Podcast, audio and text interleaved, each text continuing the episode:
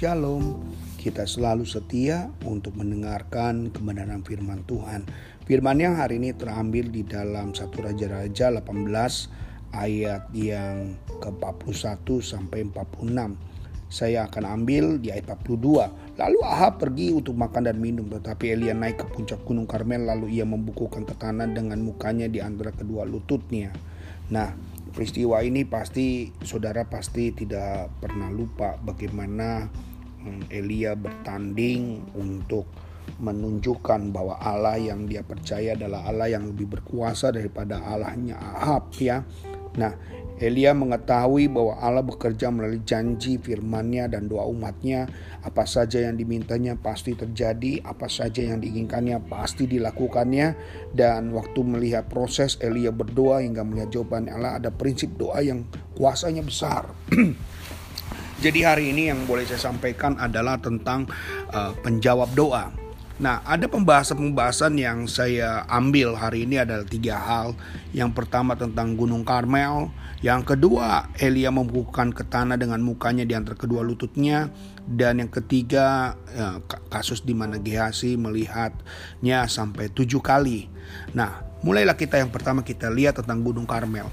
Kata Karmel dalam bahasa asli atau dalam bahasa Ibrani-nya disebut sebuah taman ya, sebuah tempat buah-buahan atau kesubuhan, kesuburan ya kita berbuah lebat bila kita berdoa sesuai dengan kehendak Allah dalam firman-Nya. Jadi percayalah bahwa Karmel bukan menjadi gunung karma buat saudara, tetapi sebuah gunung yang membuat saudara menginginkan apa pun Pasti Tuhan akan menjawabnya karena bicara tentang sebuah taman yang penuh dengan kesuburan.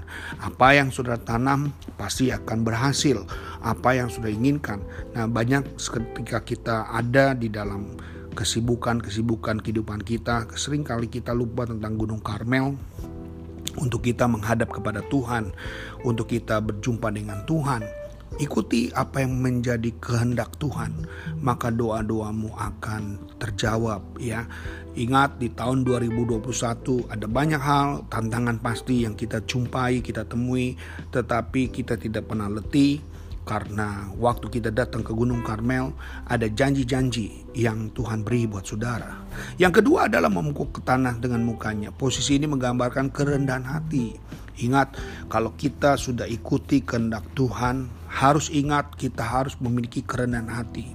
Di mana Elia tahu kekuatan kuasanya berasal dari Tuhan dan Ahab pada saat itu sedang melecehkan. Ahab sedang uh, membuat sebuah uh, sesuatu persoalan di mana dia menganggap Elia tidak akan mampu melakukan.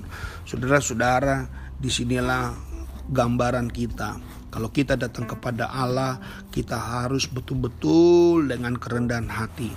Karena Allah tahu, Allah sangat mengerti siapa kita, Allah sangat memahami keberadaan saudara dan saya. Apakah keinginan saudara betul-betul menjadi prioritas atau hanya sebagai uh, keinginan-keinginan belaka. Banyak keinginan-keinginan belaka supaya kita berhasil karena ingin sombong, banyak keinginan-keinginan belaka kita yang ingin kita pamer ya. Banyak hal itu terjadi, tetapi kalau dengan kebutuhan-kebutuhan yang benar-benar penting, percayalah Allah akan menjawab ya asalkan kerendahan hati itu betul-betul sungguh di dalam kehidupan kita seperti Elia yang menginginkan mujizat-mujizat Allah secara langsung di hadapan nabi-nabi Baal, di hadapan raja yang lalim yang saat itu sedang memperolok-olok kuasa Tuhan ya. Nah yang ketiga dikatakan sampai tujuh kali apa? Mengapa Elia harus sampai tujuh kali berdoa? Kenapa Elia harus berdoa berulang-ulang kali? Ini menunjukkan tentang konsisten ya. Kita jangan hanya datang saat kita tidak dijawab lalu berhenti. Kita datang kepada Tuhan tidak lihat apa-apa lalu kita meninggalkan. Tetapi lihat bagaimana resistensinya seorang Elia, ketekunan Elia, pengharapan Elia kepada Tuhan nggak main-main. Maka kalau kita berdoa jangan pernah berhenti hanya satu kali, dua kali, tiga kali. Terus sampai kita melihat miracle Allah terjadi. Bahkan kalau saudara sudah mendapatkannya jangan lupa terus mengucap syukur. Kembali lagi berdoa supaya pemeliharaan Tuhan tetap terjaga dan apa yang kau sedang miliki ini tetap terpelihara. Itu penting ya. Kita tidak boleh ragu, kita tidak boleh menyerah ya. Terus sampai mendatangkan hasil yang maksimal.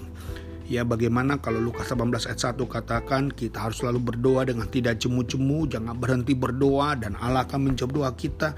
Biarlah kita tetap menjadi orang-orang yang mengerti bahwa doa yang dijawab adalah doa yang dengan tekun, doa yang dijawab adalah doa yang fokus, doa yang dijawab adalah doa yang taat, yang sungguh-sungguh dengan kerendahan hati. Nah, percayalah hasil dari doa pasti ada jawaban yang luar biasa. Elia melihat jawaban yang luar biasa, Elia melihat Allah bekerja dengan spektakuler sampai lawannya pun tercengang-cengang melihat apa yang terjadi. Saudara-saudara, kita tahu kita sebagai orang Kristen, kita tidak boleh pernah menjadi malu menjadi pribadi Kristen. Justru Kristen bicara tentang pengikut Kristus. Tunjukkan kalau engkau adalah pengikut Kristus yang sungguh-sungguh. Bukan hanya sekedar di gereja sebagai pengikut Kristus. Bukan hanya sekedar engkau pakai kalung salib sebagai pengikut Kristus. Atau bawa Alkitab atau mobilmu ditempelkan dengan stiker I love, I follow Jesus. Tetapi secara mental, secara pribadi tidak ada satupun yang bisa engkau tunjukkan. Tahun 2021 tunjukkan yang terbaik, percayalah dengan kerendahan hati, dengan kesungguhan hati, Elia saja dijawab Tuhan, apalagi kita. Itu saja yang saya boleh bagikan kepada saudara-saudara semuanya. Kiranya ini jadi berkat buat kita. Kalau saudara senang untuk dibagikan kepada teman-teman kita, bagikan saudara. Dan percayalah Tuhan memberkati buat kita semuanya. Shalom.